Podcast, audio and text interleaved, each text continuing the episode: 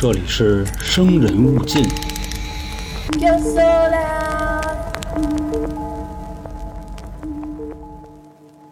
你有没有想过，圣诞老人为什么要穿红色的衣服呢？那你又知不知道，其实一开始他是穿绿色的，绿衣服、绿袍子，甚至呢，连帽子都是绿的。啊，大家好，这里是由春点为您带来的《生人勿近》，我是黄黄。马上就要到圣诞节了，相信各位呢也都准备的差不多了。但不过最近碍于疫情的缘故，可能不会像前两年玩的那么洋了。现在无非呢。就是吃个饭呀、看个电影、开个房，胆子大一点的会邀请人家直接到家里，比如说家里的猫会后空翻，家里的狗会前滚翻等等。胆子小一点呢，就会借助苏哥之名，说咱们去看礼拜吧。看完了以后呢，还能再看人工降雪。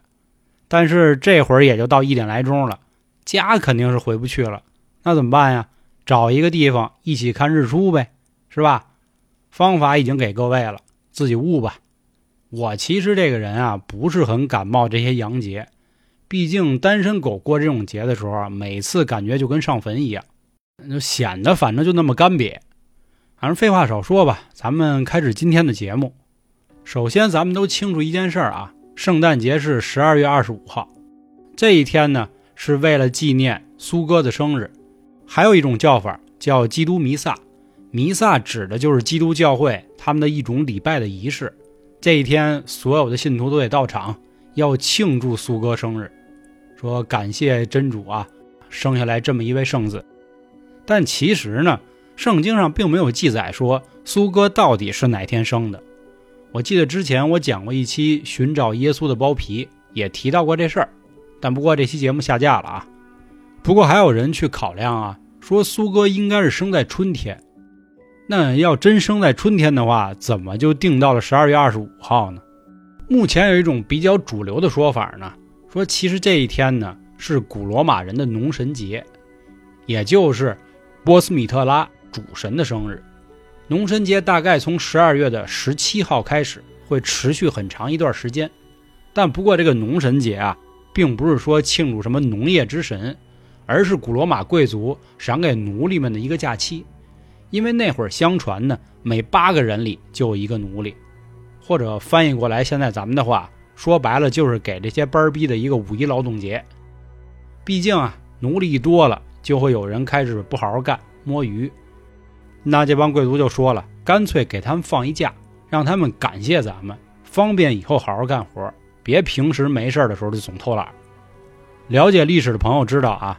古罗马帝国在骄奢淫逸这一块还是比较有建树的，所以农神节呢也就变成了一场淫拍。在这段时间里，也甭说什么贵族、什么奴隶，大家都化身成了一个形象——反三俗的专家。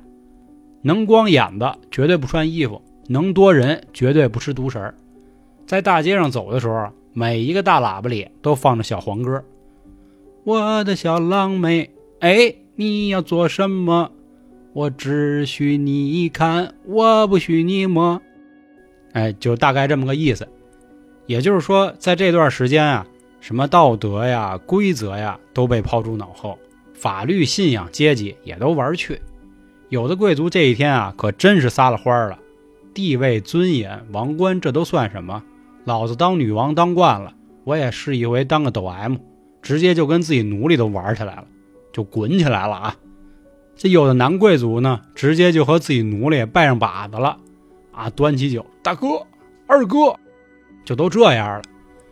但不过等这个假期结束之后呢，就又会恢复到以前的样子，并且这些贵族还会开会，选出来几个说，在这段时间里谁比较放肆，直接就将他们斩了，也是为了告诫奴隶不要得意忘形，别从戏里跳不出来。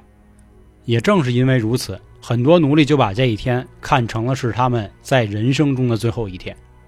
毕竟今朝有酒今朝醉，牡丹花下死，做鬼也算风流了。这样的时间来到了公元四世纪左右，那会儿罗马天主教教会决定了，说咱们得改造这帮异教徒啊。农神节我没听过，不能让他们这么搞，太不给我苏哥面子了。咱们天主教苏哥降世临凡为了什么呀？实现共产主义，我们要解救劳苦大众，所以就把十二月二十五号这一天也定为了是苏哥的生日。后来经过天主教的不断发展，这样的说法也就被大家慢慢认可了。那么说完了这一天是怎么来的，咱们再说说这一天的代言人——圣诞老人。众所周知呢，圣诞老人的故乡是在芬兰，但不过人家那会儿啊，人家圣诞老人不是从天上飞下来，也不是从烟囱上出溜下去，人家是礼礼貌貌的从正门敲门，一边敲一边问：“哎，您好，请问咱家的小孩是不是都表现挺好啊？”然后再去给礼物，并且人家的圣诞儿歌也挺逗的。我们不要让圣诞老人太为难了，你做点好事儿，总想让圣诞老人知道。做点坏事儿，总不想让他知道，所以啊，各位还是多做好事儿吧，别让圣诞老人太累了。这可能也正是因为这样吧，圣诞老人的形象就树立起来了，一位诚实又善良的老人。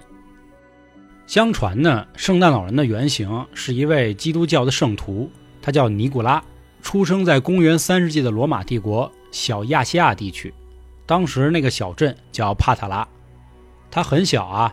就是一个孤儿，但是他的父母非常的富有，给他留下了一个巨额的资产。虽然说善财难舍，但是从小呢深受信仰基督教父母的影响，他立志以苏哥为自己的人生信仰。所以长大之后，他把自己家里的财产都给卖了，为的就是救助那些平民。后来他将自己的一生也奉献给了上帝，成为了米拉城的主教，当时也是深受百姓的爱戴。后来到了戴克里先皇帝的时候，一看不行啊，这个平民都不理我了，光信他了，这哪行啊？所以下令就把他给逮起来了。后来直到君士坦丁一世登基的时候，他才被放了出来。到了时间三二五年，他参加了第一次尼西亚会议。晚年的时候，又继续在米拉城帮助平民，同时也建立了孤儿院、救济院。啊，时间来到了三四三年十二月六号。奉献了一生的尼古拉呢逝世了，因此这一天尼古拉节也就诞生了。君士坦丁堡后来还建立了一座以尼古拉为名的基督教教堂，所以这一段时间尼古拉也就被大家封为了圣人。现在大家都叫他圣尼古拉。那我们这么一听，发现啊，他只是一位好人。那送礼物这个方式又是怎么来的呢？这块儿我们就要从北欧神话主神奥丁说起了。说，相传奥丁会在冬至来临的时候呢，开始上门挨家送礼物。如果发现这家没人，他就会把礼物从他们家的烟囱上给顺下去。哎，这么一听，大家是不是就把圣诞老人的工作跟他勾起来了？但是这么一琢磨，又发现这基督教和北欧神话他们俩也不搭嘎呀，怎么就成了圣诞老人的形象起源呢？所以我们顺着这条线挖下去，就会发现啊。其实圣诞老人有一个暗黑的过往，它的起源比现在这种轻松欢快的圣诞节听起来可怕多了。那我们就要说说圣诞节的前身，便是古代北欧日耳曼人庆祝冬季的一个土著的节日，叫尤尔节。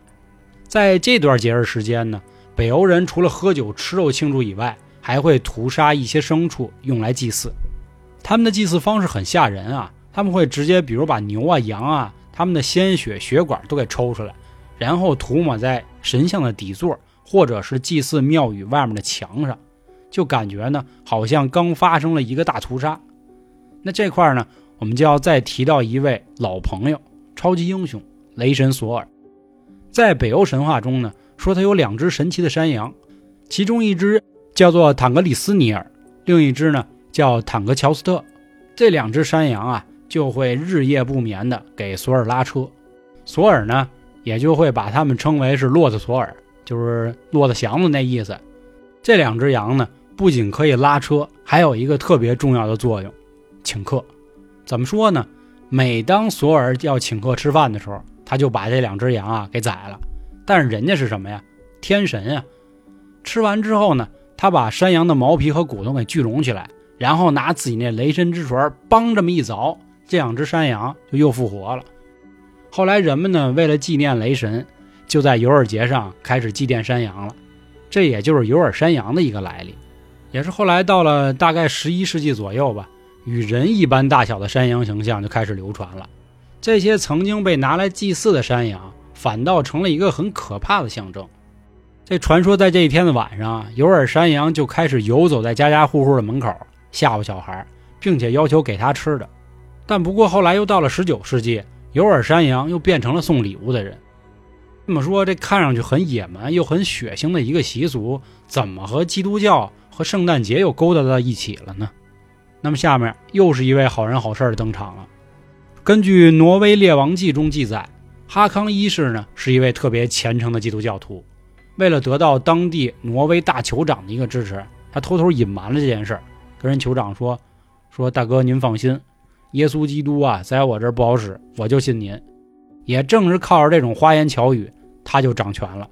荣登国王之后，他就要求尤尔节的庆祝活动必须和基督教的圣诞节同步进行，并且他还请来了英国的主教和神父，在挪威开始传福音。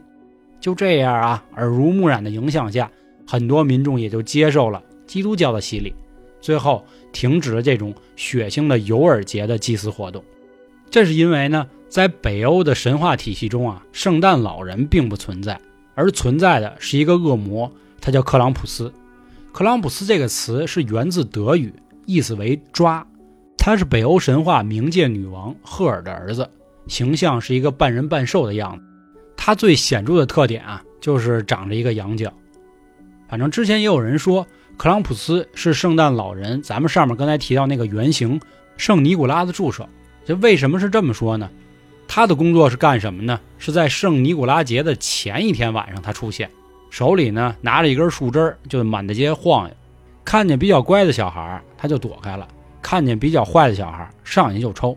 有的时候不过瘾了，直接进人家里抽。打累了呢，还要在人家大吃大喝整上一顿。雅兴有时候来了呀，还会要求人家说：“哎，你把那小孩给我炖了，老子要下酒。”反正关于克朗普斯的历史啊，最早甚至可以追溯到前基督教的时候了。但是不过后来人家欧洲人在一块儿就琢磨了，说：“大哥，这形象是不是有点忒吓人了？咱们小孩每天啊都等着这个好人好事，结果您给我搞一这个，不行。”后来通过各行各业的努力吧，比如卖巧克力呀、做公仔呀、做玩具呀。等等的，就把克朗普斯的形象变得更加平易近人了。随着克朗普斯之夜的举行，他这个形象也就成为了一个娱乐大众的角色了。最后，克朗普斯作为一个非基督教的神话形象，成功的融入了基督教的文化之中。呃，上面啊，咱们终于搞清楚了圣诞节以及圣诞老人的由来。那现在咱们就要回到咱们开篇提到那个问题了：他这红衣服哪儿来的？那下面我们就要提到第一个重要的物件苹果。这其实关于圣诞节吃苹果呀，咱们小时候我相信很多人都听过，说这就是咱们中国奸商搞出来的一个噱头。说哪有这事儿啊？啊，平安夜吃苹果，说外国人还玩谐音梗，那不扯淡吗？后来经过资料一查，发现啊，哎，好像还真是这么回事儿。说在中世纪的时候，东方教会在十二月二十四号这一天。他们会庆祝亚当和夏娃，亚当和夏娃干啥了？大家都清楚，对吧？因为一个苹果，俩人开始过上了没羞没臊的生活。这所以这儿呢，就是一个很重要的证据了。这个红色的苹果啊，在这个阶段就成为了一个圣诞节的象征。但是，只是苹果是红的，和衣服又有啥关系呢？毕竟啊，直到十九世纪的时候，在圣诞颂歌里，圣诞老人的形象还是穿着绿衣服，戴着绿帽子。那怎么到了现在他就穿上了红衣服呢？这块要提到一个非常著名的都市传说了。可口可乐，在一九三一年的时候，说可口可乐啊，为了想办法把自己的产品卖出去，所以偷偷的就把圣诞老人变成红色的了。这个都市传说啊，流传的非常之广。这严重到了在二零零七年的时候，英国有一个大学的教授说了，说我们要抵制一切红色的圣诞老人。咱们不能让这帮营销狗啊害咱们，但是在可以查的记录里发现，在可口可乐还没有被发明出来的时候，人家圣诞老人早就开始穿红衣服了。其中最有名的是被称为“美国卡通之父”的那个人，他当时就把圣诞老人画成了一个穿红色外衣的人，并且还留着白胡子，所以很多人也说人家就是圣诞老人之父。所以这个事儿啊，还真不能赖人家可口可乐公司。另外啊。我们再追溯一下刚才咱们提到的圣尼古拉，这有人说其实他就应该穿的是红色，为什么这么说呢？这因为在罗马天主教那个时代里啊，他们的袍子一般是只有三个颜色：白的、红的和黑的。主教级别呢，外面还会搭一个红色的披风。这么一想呢，圣诞老人好像穿红色才是比较有道理。反正不管怎么说吧，小苹果啊、袍子呀，还是可口可乐，都不将红色变成了圣诞节的代表颜色。其实，红色对于咱们来说啊，也是非常好看的，喜庆嘛。我相信全世界人民的审美应该都是差不多的。你想啊，一到圣诞节了，满大街都是红艳艳的，那看着多地道。那最后啊，老规矩，给大家推荐一部电影，叫《克朗普斯》。这个剧啊是一个恐怖片咱们今年呢也换一换口味，别老看那个《真爱至上》，毕竟那个事儿啊看着有点惨，对吧？咱们看个恐怖片让你女朋友呢顺理成章的就倒进你的怀里了。那高兴之余啊，咱们大家也要注意防疫。人家圣诞老人由绿到红，代表着是越来越美好。但是咱们的健康码可千万别由绿带红，那就完蛋操！这个关于圣诞节的故事，今天就到这儿吧。我是黄黄，祝各位圣诞快乐。